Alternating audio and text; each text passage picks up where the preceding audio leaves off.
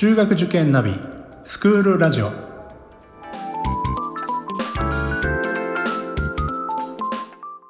スクールナビゲーターののびるです。この番組は中学受験を目指すご家庭に学校の先生からの生の声や受験に役立つ情報をお届けするラジオです。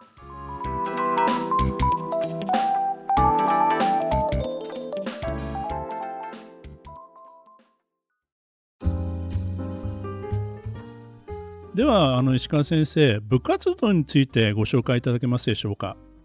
はい。日の出学園の部活動はですね人数がやはり生徒数が少ないので残念ながら部活の数が少ないんですね。日々の見学では部活動をやりたい子は他の学校行きなって案内はしちゃうんですけどどうしてもうちは少ないんですが逆にですね最近の部活の選び方っていうものも皆さんには知っていただいておりまして人数が少ない割にはうちは全国区の部活が今年も2つ。1つはバトントワーリング部という部活動。でもう1つが軽音楽部。あ失礼しました。もう1つありましたね。今年はですね囲碁。囲碁将棋部の囲碁で第16回全国囲碁高等学校大会というのに先週第3になって帰ってきた子がいます。はい、おはい、すごい、はい、それぞれ部活でうまい子上手な子ってもうちゃんと勉強しているんですよね。あの強いチーム行かないんですよ。理由はですね強いチームってやっぱ今のチームっていうのを頭の中で考えてしまうらしく楽しくやりたい趣味としてやりたいっていう子がうちの学校部活動に来る子が多くなってきました部活の数が少ないんですけれども本当に楽しんでやりたいというものを求めて日の出に来る子は多くなってきております。はい、まあ勉強面もしっかりやってそこに少し余裕がある分そういう部活動にもま本気で取り組めるというかその結果そういう大会でもいい成績が生まれてくるというか、できるようになってくるというような、うん、循環があるんですかね。はい。あの、基本大人、顧問はサポーターなので、良きフォロワーですので、リーダーは子どもたちであり、何かこうミス、失敗はつきものですから、それをフォローしてあげる。さらには、中学、高校、一貫校なので、中高一緒にどの部活動もやっているというまた珍しい。私も野球部顧問をしておりますが野球部も中高一緒にやってですね高校生が中学生に教えると。中学生が高校に進学した時は教える側に立つと。早い段階で大人の第一歩を踏み出せるっていうのもまあいい環境ではないのかなと思っておりますね。まあ、あの自分で学ぶことも大切だと思うんですけど教えることによって逆にこう学ぶことの方が実は重要だったりすることよくありますよね。あります。はい、ございます。あの自分ができないことも言う、これが大人への第一歩だなんていうことも教えながらやってますので、はい。いやそうなんですね。あれですか？あの、習い事、クラクラブ以外にこう同好会みたいなものってあるんですか？日の出学園では同好会はないんですが、あの各生徒、まあ、一人一人好きなことをやってますので、日の出学園部活動少ない分、自分がやりたいものが近くのクラブチーム等であれば、そこに所属をしてですね、その大会とかに出場してます。おそらくいろんな私立さんで部活動にない種目は大会などの場合はお休み欠席になりがちなんですけど日の出の場合は一人一人に学びをですので大会要項等をですねクラブチームの方でも出していただければ欠席にせず頑張っていってこいと言って大会に出場今年で言うとですね中学1年生は2028年ロサンゼルスオリンピックを目指しているラクロスという種目があるんですけどラクロスをやってる男の子がいたり女の子だとアーチェリーでオリンピック目指してる子。もちろんうちの部活にラクロスアーチェリーありません。さらに体操フェンシングをやってる中1の子がいます。この4つは部活動にないんですけど大会によく出てですね欠席にならずに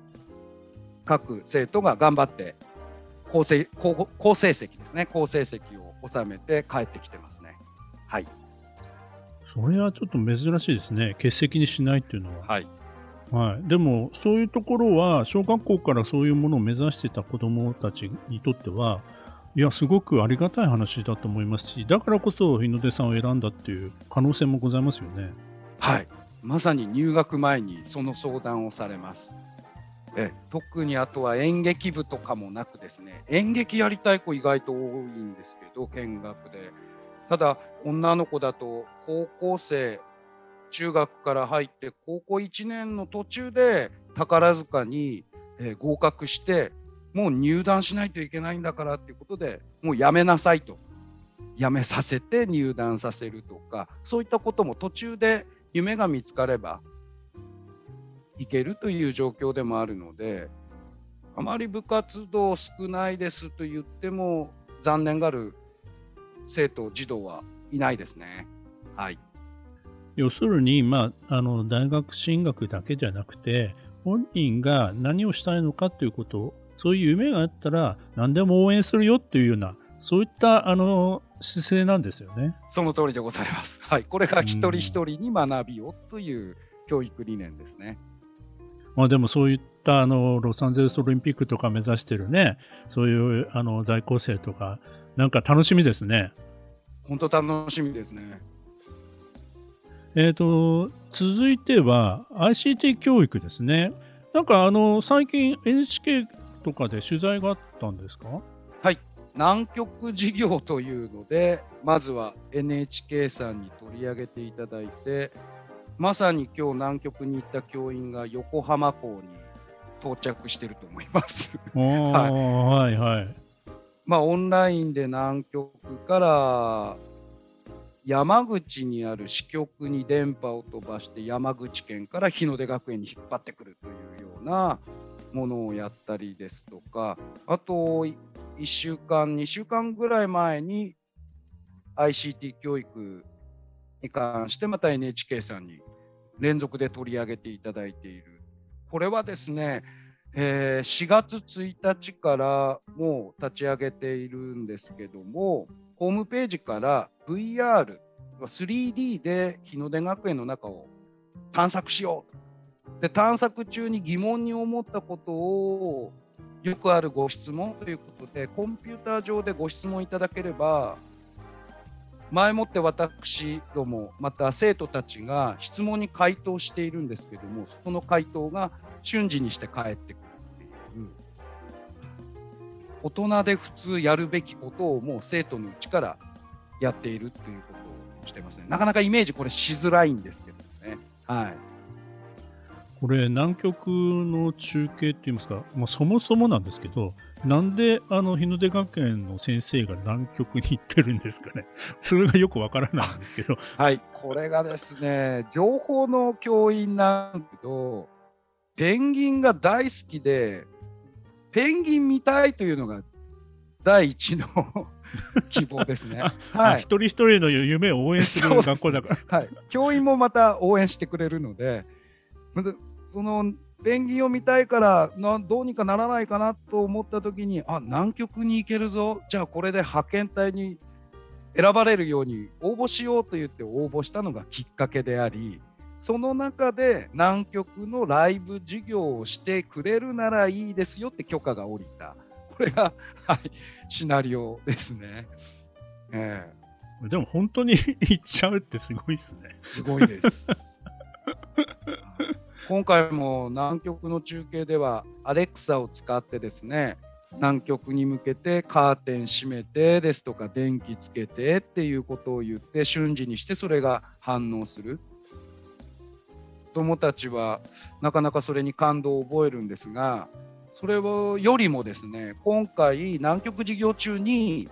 あのライブ中継ですので視聴者様からのコメント、質問を受け付けていたんですけども、ちゃんとですね、立ち上げてもアップロードしていい、コメント出していいかどうか、一応裏では操作してたんですね。このコメントは載せちゃいけないだろう、これはいいだろうという、それを子どもたち10人で載せていいものかどうかっていう、普通これは大人がやるべき仕事なんですけど、はい、情報リテラシーということで、子どもたちがそれに関わった、それに対しても NHK さんは本当感動されてましたね。ええ、これこそまさに働くってことだよねっていうことをおっしゃっていただけました。もうあれですね。あの、そうなったら、もう NHK さん就職したいとかいろいろ 出てくるかもしれないですし、まあ、あの、南極の中継だけ見てると、私もちょっと拝見しましたけど、まあ、そのうちやっぱり今度は宇宙にね、誰か行って中継なんてありそうな話ですよねおっしゃる通りです。いやー、本当すごいですね、やっぱり今の子供たちはね。すごいですね。あの、まあ、すごいというより、まあ、どの学校さんも今、今年までは STEAM 教育っていうのをどの学校が持ち出して、STEAM というのは S がサイエンス、そして T がテクノロジー、E がエンジニアリング、A がアートですね。そして最後の M がマスマティックス。要はですね、うん、これ、なんでしょうね。ICT において重要なキーワード、STEAM 教育なんて言われるんですけども、そこに今回の南極事業においても新たな言葉でストリームと R の R ですね。ロボティクス、ロボット工学というのが今後は注目されていくと思うんですけど、そのロボット工学も入れてですね、コンピューターの裏側、これを学んでいくではなく、子どもたちと一緒にやっぱ大人が一緒に学んでいくっていうのが大事だと思います。おそらくリスナーの方、保護者の方多いと思うんですけれども、いやもうそれ年だから無理だよって言い訳しちゃだめですって僕んですね。はい、一緒に学んでいけばいいわけで、はい、共に学んでいこうというのをまさに日の出学園はやっていますし他校様も発展した内容をやっている学校さんほど子どもたちと一緒に学びを作っていこうっていう風な姿勢を持っていると思いますのでそういったところもですね注目各学校さんの注目すべき点に入れていただければなと日々感じております。まあ、親御さんもね、一緒に学べたら一番いいですし、そうなると、ますますこう、会話も増えますよね。その通りですね。家庭の会話大事ですね。はい。あ私も学ばないといけないかな。私も学ばないといけないかな。こんなことを言って、今日も家に帰ったら、2回に1回、いや、3回に1回は子供と会話を持とうかなって思ってます。はい。それから英語教育にも力を入れてらっしゃるということなんですが、まあ、どんな形でやられてるんですか？はい、あの英語教育ですね、今、リスナーの方、そうですね、注目の点だと思うんですけど、日の出学園の英語教育、まず7年前に、7年前からですね、毎年1日使って英語の資格試験の日っていうのを作ってます。その日には今年で言いますと中学1年生から TOEFL という留学に関する英語の資格試験ジュニア版ですねを受けさせる全員にですまた中学2年生は TOEIC まあ、大人が受けるような試験。これもまたジュニア版があるのでそれを全員に受けさせる。中学3年生でまた TOEFL をやり高校生1年生高1になりますと GTEC と。上にお子さんいらっしゃる方、高校生ぐらいだとおそらく全国区で GTEC っていうのをやってると思います。さらに高校2年生では TOEIC2 時間。200問のテストをやるんですけども、これを経験させて点数とかを求めるのではなくて、やっぱ大人の事情でですね、あれもこれもやんなさいと言いながら、資格試験受ける時間が圧倒的に足りないんですね。矛盾したことを言わずに日の出学園としては受けなきゃいけないんだからじゃあその時間を確保しようということでそういったところに力を入れ点数を取れというところではなく チャレンジしようというところに力を入れております。あのこういう資格試験でやっぱり英語が伸びたというかあのそれが元になって、まあ、進路も変わったとか、そういうお子さんとかいらっしゃいますか？まさに、はい、おりますね。やはり一人一人、一番はですね、一番聞きたい、普段話せないことを言いますと、どうしても成績いい子注目されがちなんですが、英語が苦手な子にとって非常にいい点が出てきておりまして、僕は英語が嫌い。それはなぜかっていうと、日本の英語教育ってやはり暗記と書けなければ点数にならない。でもですね、この資格試験っていうのは、やはりなんとなく聞いて、なんとなくコミュニケーションが取れる。この感覚を身につけてもらうので、日本では私は僕は、うん、海外に行ってしまおうっていう子が出てきたり、はい。また、その筆記試験ではない大学入試、面接で英語を使う学校を注目して学校の成績学校の英語はそれほど良くないんですが英語外国語に関する大学に行く子がいたりですとかすごく他では聞き慣れないような他の学校さんだと英語の資格試験ってやはり希望者が受けるもので英語得意な子が受けがちでもそうでもないんですね。普段英語でやる気モチベーションを下げてる子なんかに受けさせると意外な一面が見えるっていう点ではすごくメリットが高くこの7年でかなり英語苦手意識の子たちが減ってきていますね。なるほどね。ああ、でもそれは全員がやっぱり受けるっていうことをやってみないとわからなかったことかもしれませんね。そうですね。これは、うん、他の学校さんもぜひ見習っていただきたいなっていう、どうしてもこの平均点を世の中に出さないといけないので、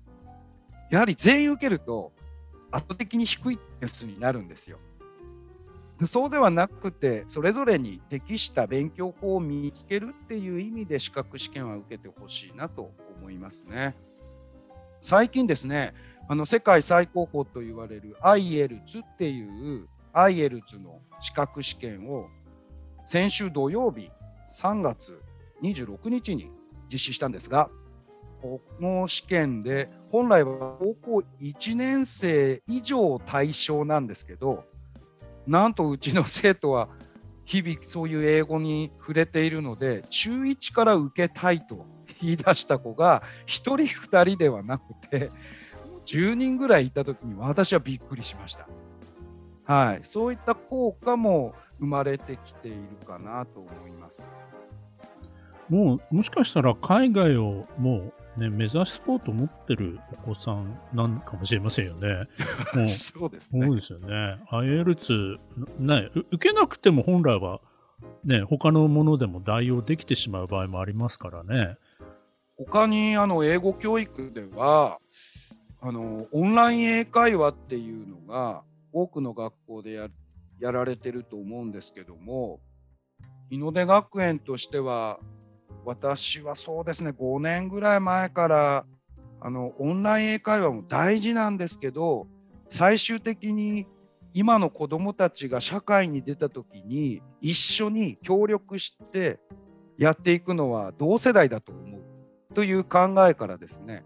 2年前には台湾のリアルなもう高校生とうちの日の出学園の高校生が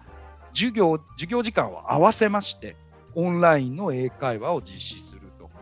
こんなことをやったらですね今年度いろんな学校さんで高校生同士でオンラインでやり始めている。最終的にそれは大事なことだと思います。で今ちょっと目指しているのが、えー現地には行けないんですが例えばフィリピンのスモーキーマウンテンって言ってゴミ山というところがあるんですけどその地域で働いている勉強があまりできていない子どもたちと中継を結んでリアルな英会話をやったりですとかまだうちはできてないんですが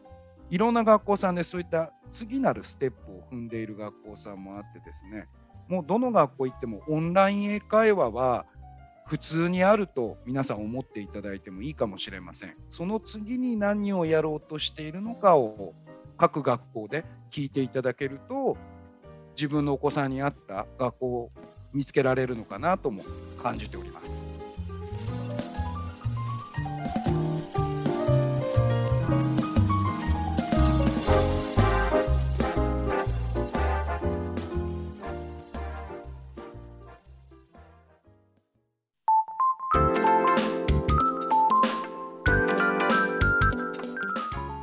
クールラジオでは番組への感想、出演してほしい学校など